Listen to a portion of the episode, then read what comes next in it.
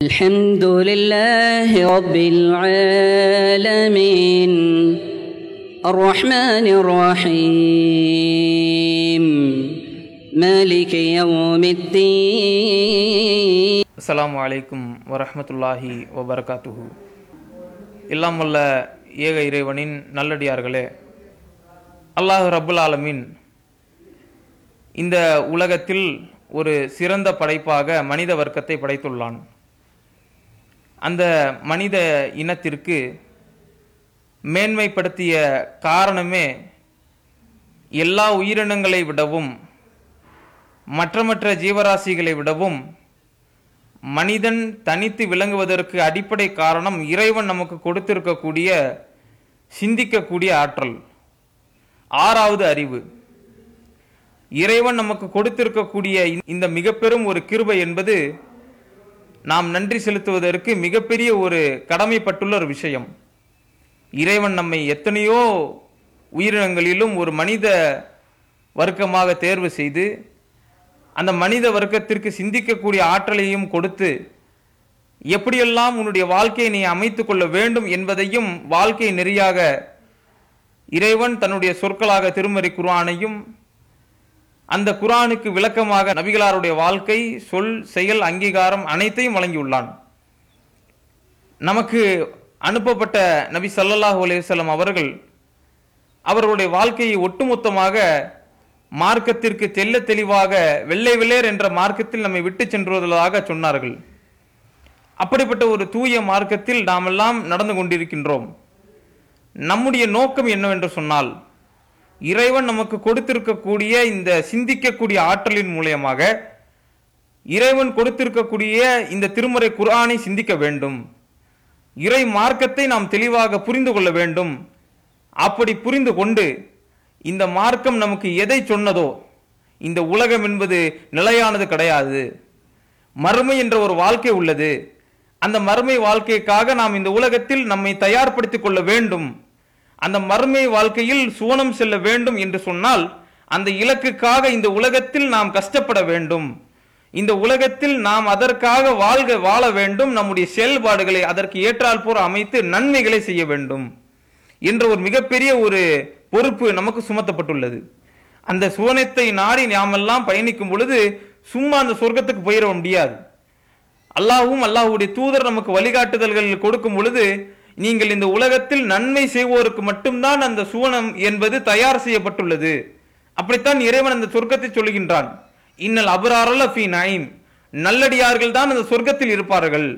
யாரெல்லாம் இந்த உலகத்தில் நன்மை எதிர்பார்த்து அந்த நற்காரியங்களில் ஈடுபட்டு சுவனத்தை எதிர்பார்த்து நல்ல காரியங்களை செய்தார்களோ அவர்கள்தான் மரணத்திற்கு பிறகு நல்ல ஒரு சுவனத்தில் இருப்பார்கள். சுவன வாழ்க்கையில் இன்பத்தில் இருப்பார்கள்.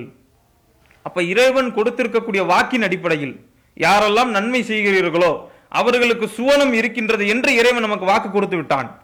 அந்த வாக்கின் அடிப்படையில் இந்த உலகத்தில் நம்ம நன்மை செய்கின்றோம். அல்லாஹ்வுடைய தூதர் சொல்லக்கூடிய ஒரு நபிமொழியை நம்ம விளங்கிக் கொள்ள வேண்டும். இந்த நன்மையை மட்டுமே நாம் செய்து கொண்டிருக்கும் பொழுது நம்மை கவனப்படுத்த வேண்டிய ஒரு விஷயம் நாம் சிந்திக்க வேண்டிய ஒரு விஷயம். நாம் செய்துவிடக் கூடாத காரியங்கள் என்பதும் இந்த உலகத்தில் இருக்கு. எந்தெந்த காரியங்கள் கட்டளையாக நமக்கு சொல்லப்பட்டு இருக்கிறதோ அதே போல் தடையும் இந்த உலகத்தில் நமக்கு இருக்குது அல்லாஹுடைய தூதர் அவர்கள் சொல்லுகிறார்கள் அத்ததுரூன அனில் முஃப்லீஸ் திவாலாகி போனவன் என்றால் யார் என்று உங்களுக்கு தெரியுமா? அப்படின்னு சஹாபாக்கள்கிட்ட கேட்குறாங்க அப்போ அல்லாஹுடைய தூதரை யார்கிட்ட காசு பணம் இல்லையோ அவங்க தான் திவாலாகி போனவங்க. சுற்றுப்புறத்தில் அக்கம் பக்கம் வீடுகளில் யார்கிட்ட காசு பணம் இல்லையோ பொருளாதாரம் இல்லையோ எவன் ஏழையாக இருக்கின்றானோ அவன் தான் இல்லாதவன். அப்படின்னு சொன்ன உடனே அல்லாஹுடைய தூதர் கேட்குறாங்க இந்த உலகத்தில் நான் சொல்லலை. மறுமை நாளில் ஒரு மனிதன் வருவான். அந்த மனிதன் தன்னுடைய உலகத்தில் செய்த நன்மையை மூட்டை மூட்டையாக அள்ளிக்கொண்டு வருவான். அவ்வளவு சிரமப்பட்டு பாரத்தோடு இழுத்து கொண்டு வைப்பான். பார்க்கக்கூடிய மக்கள் எல்லாம் சொல்லுவார்கள் இவன் தான் சொர்க்கவாசி என்று சொல்லக்கூடிய அளவிற்கு நன்மைகளை குவித்து வைத்திருப்பான். அப்போ அல்லாஹ் அவனுடைய நன்மை பட்டியல்களை எல்லாம் பார்த்துவிட்டு இவன் இந்த உலகத்தில் நன்மையை எதிர்பார்த்து சுவனத்தை எதிர்பார்த்து செய்த காரியங்கள் மலை போல் இருக்கும் தொழுதிருப்பான் நன்மையை செஞ்சிருப்பான் நோன்பு வச்சிருப்பான் தர்மங்களை செய்திருப்பான். அதே போல் இறைவன் இன்னொரு பக்கத்தில் பார்ப்பான் இந்த மனிதன் அவனுடைய காரியத்தால் துன்பப்பட்டு கஷ்டப்பட்டு வேதனைக்குள்ளாக்கப்பட்ட பல சாரார்கள் நிற்பார்கள். ஒரு நீண்ட நிறைய வரிசையை நிற்கும். வருவாங்க ஒவ்வொரு ஆளை கேட்பாங்க இறைவா இந்த நிற்கிறானே இந்த மனுஷன் இந்த உலகத்தில் என்னை அடித்து விட்டான். லரபஹாதா. என்னை அடிச்சிட்டான். வாக்கல மாலஹாதா. என்னுடைய செல்வத்தை இவன் சாப்பிட்டு விட்டான் என்னை திட்டி விட்டான் என்னை நோவினை செய்து விட்டான் என்று அவனுடைய தீமை பட்டியல்களை போடுவாங்க. உடனே அந்த மனிதன் ஆடி போயிடுவான். என்னடா இவ்வளோ பெரிய பட்டியல் நிற்குதே அப்போ அல்லாஹ் என்ன செய்வான்? பழி தீர்க்கும் விதமாக அங்கே காசு பணம் கிடையாது. இவன் செய்த நன்மைகள் எல்லாம் அந்த மக்களுக்கு எடுத்து கொடுக்கப்படும். ஒரு கட்டத்தில் நன்மைகள் எல்லாம் தீர்ந்து போய்விடும். இந்த மக்களுடைய பாவங்கள் எல்லாம் அந்த மனிதனுக்கு சுமத்தப்படும். அந்த மக்கள் எல்லாம் சொர்க்கத்திற்கு போவார்கள். நன்மை செய்து மூட்டை மூட்டையாக கொண்டு வந்த இந்த மனிதன் நரகத்துக்கு போவான். நபிகளார் சொல்றாங்க இவன் தான் திவாலாகி போனவன். இவன் தான் இல்லாமல் போனவன். இந்த உலகத்திலேயே நன்மையை செய்து சொர்க்கத்திற்கென்று தயாராகியதற்கு பிறகும் ஒருத்தன் நரகத்துக்கு போகிறான்னு சொன்ன இவன் தான் திவாலாகி போனவன் இல்லாதவன். அப்ப இவ்வளவு பெரிய ஒரு நஷ்ட வழியாக நீங்கள் ஆகிவிடாதீர்கள் விடாதீர்கள் அல்லாஹ்வுடைய எச்சரிக்கிறாங்க. இந்த உலகத்துல நாம் நன்மை செய்வதோர் மட்டும் கிடையாது. நாம் நன்மை ஒரு புறம் செய்தாலும் அந்த நன்மை அளிக்கக்கூடிய தீமைகளை ஒரு புறம் நம்ம செஞ்சிடக்கூடாது. ஒருபோதும் பாவம் செஞ்சிடக்கூடாது. அப்படி செய்து விட்டோமேயானால் மறுமையில் நம்முடைய சொர்க்கம் நமக்கு கேள்விக்குறியாகிவிடும். நரகத்தில் நாம் புகக்கூடிய நிலை நமக்கு ஏற்பட்டு விடும் அப்ப அந்த பாவங்களிலிருந்து நம்ம விலகணும். அந்த பாவங்களிலிருந்து விலக வேண்டும் என்று சொன்னால் இன்றைய உலகத்தில் இந்த பாவங்களிலிருந்து விலகணும். அடிப்படையாக விஷயத்தை விளங்கிக்கணும். இந்த இஸ்லாமிய மார்க்கம் நமக்கு தெள்ள தெளிவாக சொல்லிடுச்சு.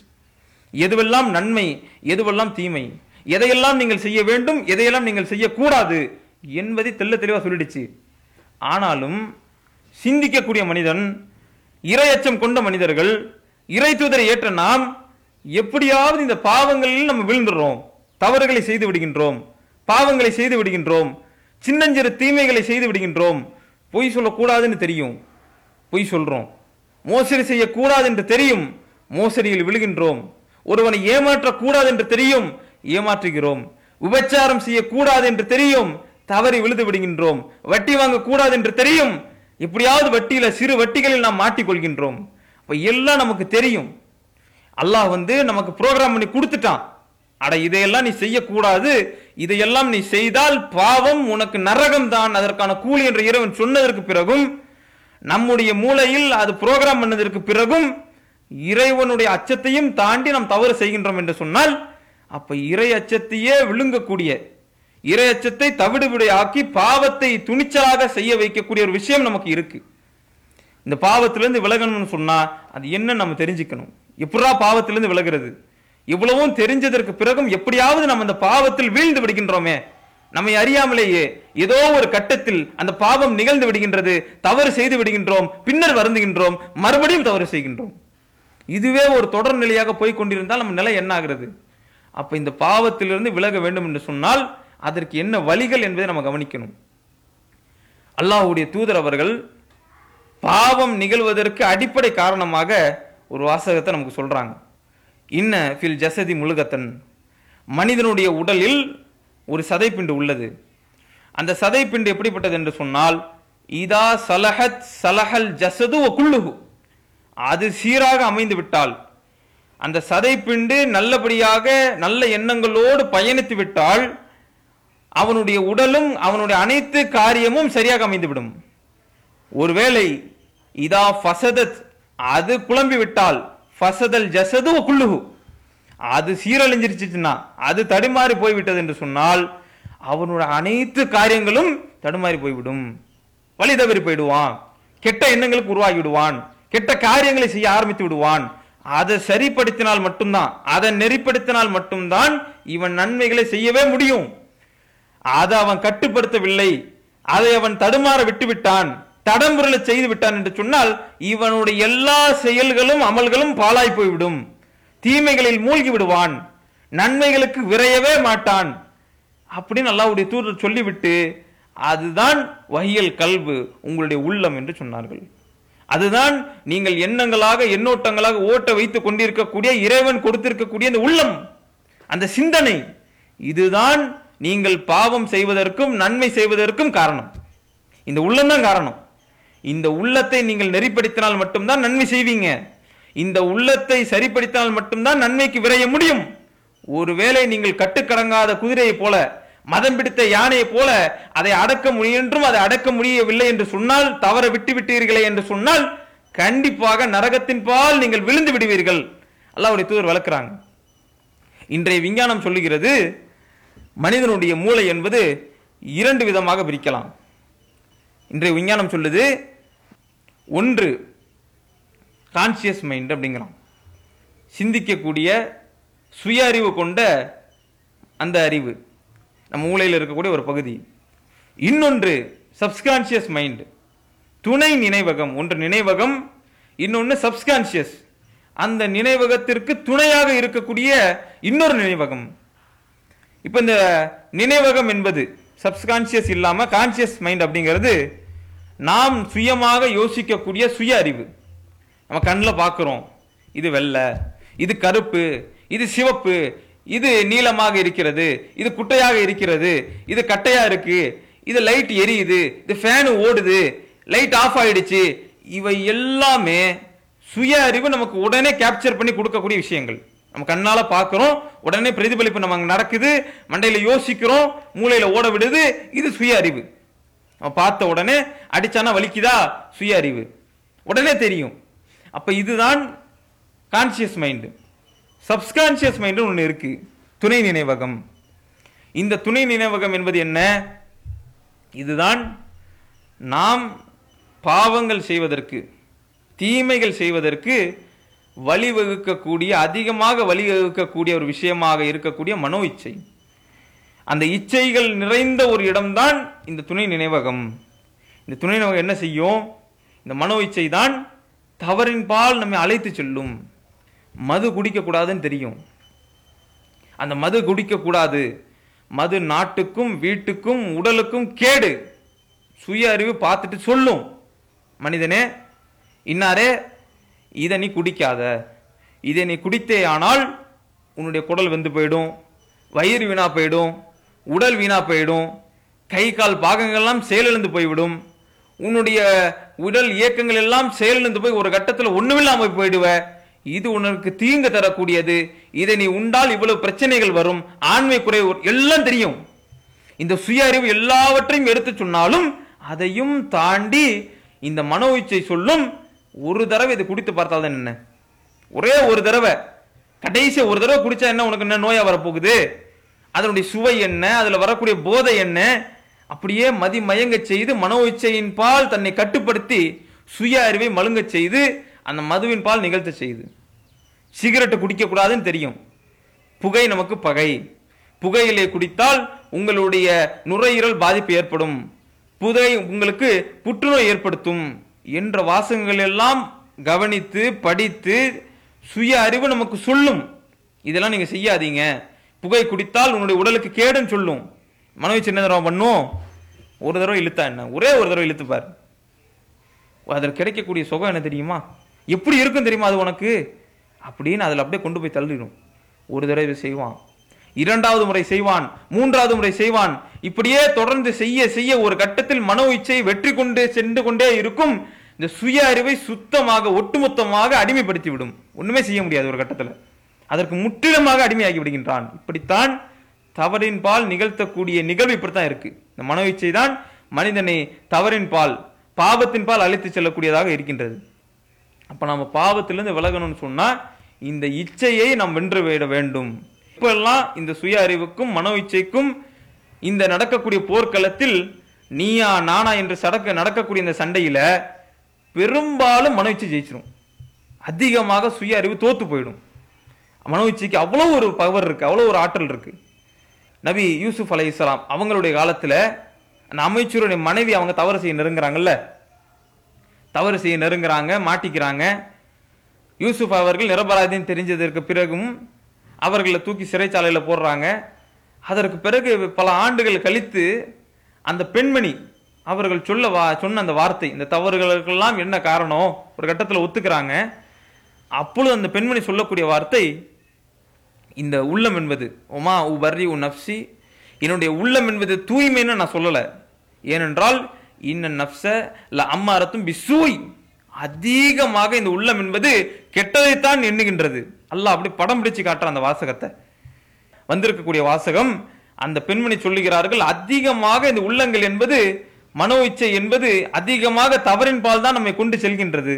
அந்த பெண்மணிக்கு என்ன இல்லை? பெரிய அமைச்சருடைய மனைவி செல்வாக்கு இருக்கு செல்வ செழிப்பு இருக்கு. இப்படிப்பட்ட ஒரு நிலையிலும் அந்த தவறின் பக்கம் நிகழ்த்த வைத்தது அந்த மனோ இச்சை. சுய அறிவு பல விஷயங்கள் நமக்கு எச்சரிக்கையாக சொன்னாலும் அதையெல்லாம் தாண்டி உடைத்து சென்று அந்த காரியத்தை தீமையை நிகழ்த்த ஆசையூட்டக்கூடியது இந்த மனோச்சை தான் அதே போல அந்த மனோச்சை தூண்டுகிறது அந்த பெண்மணி தவறு செய்கிறார்கள் மாட்டிக்கொள்கின்றார்கள். இப்படித்தான் மனிதனுடைய வாழ்க்கையில எல்லா இடங்களிலும் எவ்வளவுதான் இந்த சுய அறிவு நமக்கு போதனைகளை கொடுத்தாலும் இந்த பாவங்களை நிகழ்த்துவதற்கு அடிப்படை காரணம் இந்த மனோ இச்சை தான் இந்த மனோ இச்சையை கட்டுப்படுத்துவதற்கு நாம் தவறிவிடுகின்றோம். அதிகமாக இந்த மனோ இச்சை நம்மை வெற்றி கொள்கின்றது. அதனுடைய காரியங்களை அது சீரமைத்து கொண்டு சென்று கொண்டே இருக்கின்றது.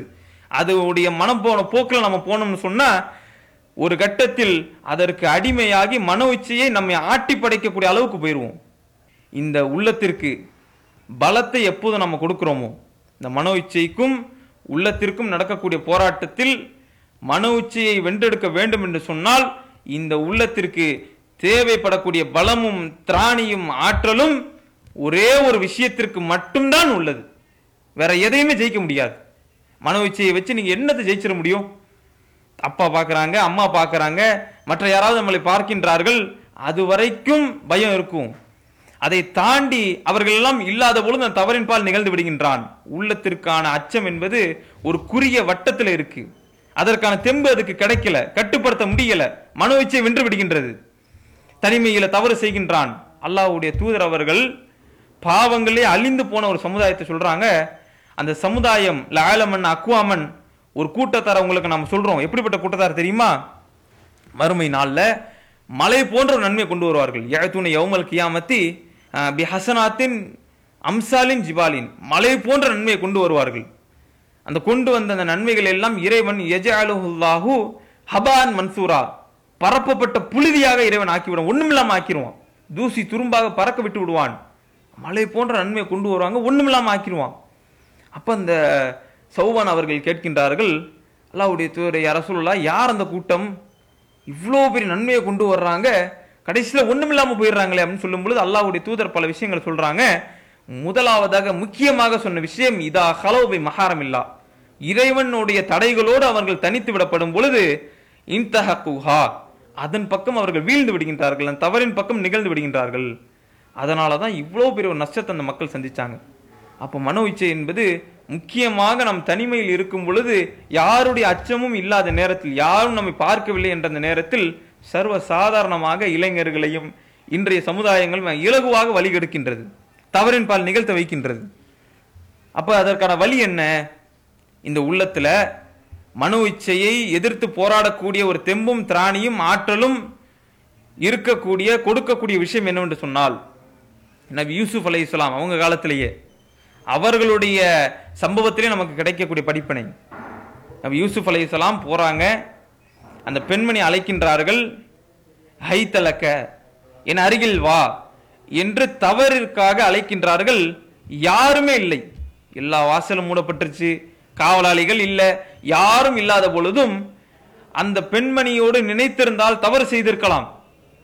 அந்த நேரத்தில் யூசுப் அலைஹிஸ்ஸலாம் அவர்கள் சொன்ன வார்த்தை மாதல்லா அல்லாவிடத்தில் நான் பாதுகாப்பு தேடுகின்றேன். அந்த தவறில் நிகழ்வதை விட்டும் அவர்களை தடுத்தது இறை நினைவுதான். அப்படி சொன்னார்கள். அதே கட்டத்தில் மனோ இச்சை அவர்களுக்கு சொன்னாலும் ஆர்வமூட்டினாலும் அதன் பக்கம் ஈர்ப்பை ஏற்படுத்தினாலும் உள்ளத்திற்கு ஒரே ஒரு ஆற்றலை மட்டும்தான் கொடுத்தார்கள். இறை நினைவை போட்டார்கள்.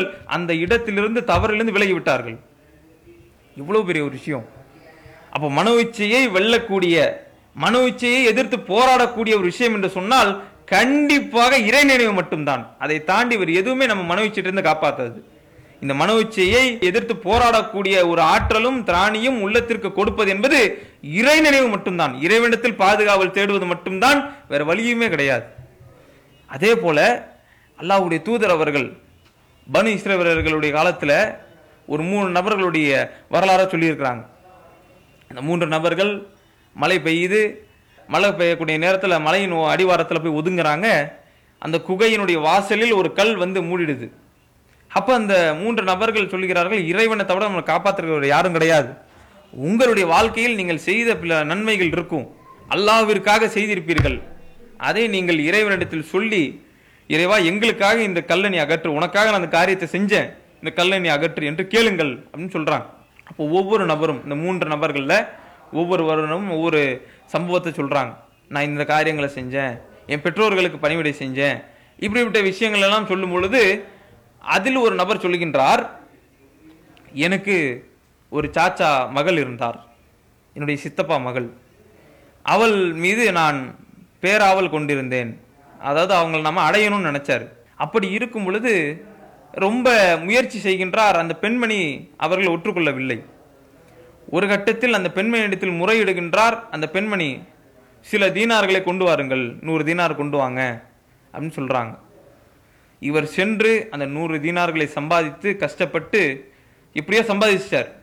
சம்பாதித்து அந்த பெண்மணியத்தில் நூறு தினார் வந்து கொடுத்துட்டு இப்பொழுது வான்னு சொல்கிறார் அந்த பெண்மணி தயக்கத்தோடு வேற வழி இல்லை. போகிறாங்க அந்த நபர் சொல்லுகின்றார் அந்த பெண்மணி ஒற்றுக்கொண்டார்கள். நான் நூறு தீனார் கொடுத்தேன் ஒத்துக்கொண்டார்கள். பலம்மா காழ்த்து பைன ரிஜிலைஹா. அவளுடைய இரு கால்களுக்கு மத்தியில் நான் அருகில் சென்று விட்ட பொழுது அந்த நபர் சொல்லுகின்றார் அவ்வளவு நெருக்கத்தில் நான் சென்று விட்ட பொழுது அந்த பெண்மணி என்னை பார்த்து சொன்னார்கள் யா அப்தல்லாஹி அல்லாஹ்வுடைய அடியானே இத்தகில்லா அல்லாஹ்வுக்கு அஞ்சுக்கொள் அந்த ஒரு இடத்துல அந்த நெருக்கத்தில் தவறினுடைய விளிம்பில் நிற்கும் பொழுது அந்த பெண்மணி சொன்ன ஒரு வார்த்தை இறைவனுக்கு நீ அஞ்சுக்கொள் அல்லாஹுடைய அடியானே. எவ்வளவோ சொல்லி பார்த்தாங்க. இவ்வளவோ தூரத்தில் இருக்கும் பொழுது பணத்தை சொல்றாங்க பல வேலைகளை சொல்றாங்க. அதையெல்லாம் முறியடித்து பரவாயில்ல பரவாயில்ல வந்துகிட்டே இருக்கிறார். ஒரு கட்டத்தில் பல கட்டங்களை தாண்டி அருகாமையில் வந்ததற்கு பிறகு அந்த பெண்மணி சொல்லுகிறார்கள் இறைவனுக்கு அஞ்சுக்குள் அப்படின்னு சொன்ன உடனே அந்த நபர் அந்த காரியத்திலிருந்து விலகி விடுகின்றார். அவ்வளவு நெருக்கத்தில் இவ்வளவு நாட்கள் எந்த காரியத்தை அவர் செய்ய வேண்டும் என்று ஆசைப்பட்டு ஆவல் கொண்டு அந்த மனோ இச்சையிலேயே மூழ்கி திளைத்து அந்த காரியம் நிகழப்போகின்ற நேரத்தில் இறை அச்சம் அப்படிப்பட்ட ஒரு நேரத்தில் கூட வெளில கொண்டு வருதுன்னு சொன்னால் அப்போ எவ்வளோ பெரிய விஷயம்? அப்போ எம்முடைய உள்ளத்திற்கு இறை நினைவை தவிர மிகப்பெரிய ஒரு பாதுகாவல் என்பது கிடையவே கிடையாது. இறைவனை நினைக்க வேண்டும். அந்த இறையச்சம் உள்ளத்தில் வந்து கொண்டே இருக்க வேண்டும். அப்பொழுதுதான் இந்த தவறுகள்லேருந்து நம்ம விலகும். அல்லாஹுடைய தூதரும் அந்த ஒரு பயிற்சி களமாகத்தான் பல விஷயங்கள் நமக்கு சொல்லி தர்றாங்க. அந்த விஷயங்களை நீங்கள் முக்கியத்துவம் கொடுக்கணும். அது ஒரு பயிற்சி பயிற்சி. ஒவ்வொரு கட்டங்களிலும் ஓதக்கூடிய அந்த துவாக்கள் என்பது கழிவறைக்கு செல்லும் பொழுது இறைவன் நினைவு கூறுவது. பள்ளிவாசலுக்குள் செல்லும் பொழுதும் வரும் பொழுதும் இறைவன் நினைவு கூறுவது. பிரார்த்தனைகள் மூலயமாக இறைவன் நினைவு கூற நபிகளார் வலியுறுத்திய ஒரு பயிற்சி களம். இது போன்ற சந்தர்ப்பங்கள்ல பயிற்சிகளை எடுத்தால் மட்டும்தான் இறை அச்சம் எப்படிப்பட்ட ஒரு கட்டத்தில் நமக்கு உதவும். அந்த மனோச்சையை வென்றெடுக்கும். அதில் ஒரு முக்கிய ஒரு பயிற்சி களம் தான் ரமலான் மாதத்தில் நாம் நோக்கக்கூடிய நோன்புகள். இந்த ஒரு நாள் நோன்புகளில் இறைவன் நமக்கு ஹலாலாக்கி இருக்கக்கூடிய விஷயங்களையே நம்ம நமக்கு தடை செஞ்சுருக்கிறோம். இறைவன் நமக்கு எதை நம்ம அனுமதி கொடுத்துருக்கிறானோ நோன்பு நேரத்தில் பருகாதீங்க. உங்களுக்கு ஹலாலாக்கப்பட்டிருக்கக்கூடிய உணவை கூட நீங்கள் சாப்பிடாதீர்கள். உங்களுக்கு ஹலாலாக இருக்கக்கூடிய மனைவியை கூட நீங்கள் நிறைவு விடாதீர்கள். அப்படின்ற ஒரு கட்டளை நமக்கு பிறப்பிக்கப்படுகின்றது. அந்த ஹலாலான விஷயத்திற்கே நம்முடைய மனோ இச்சைகளை நம்ம கட்டுப்படுத்துகிறோம் ஏன்? ஹராமான காரியங்களிலேயே தவறாக ஈடுபட்டு விட பொழுது ஒரு ஹலாலான காரியத்திற்கு இவ்வளோ பெரிய விஷயங்கள் நம்ம எப்படி தவறுகள் தப்பிக்கிறோம்? தவறுகள் தப்பிக்க முடியல பாவங்களை செஞ்சிடுறோம்.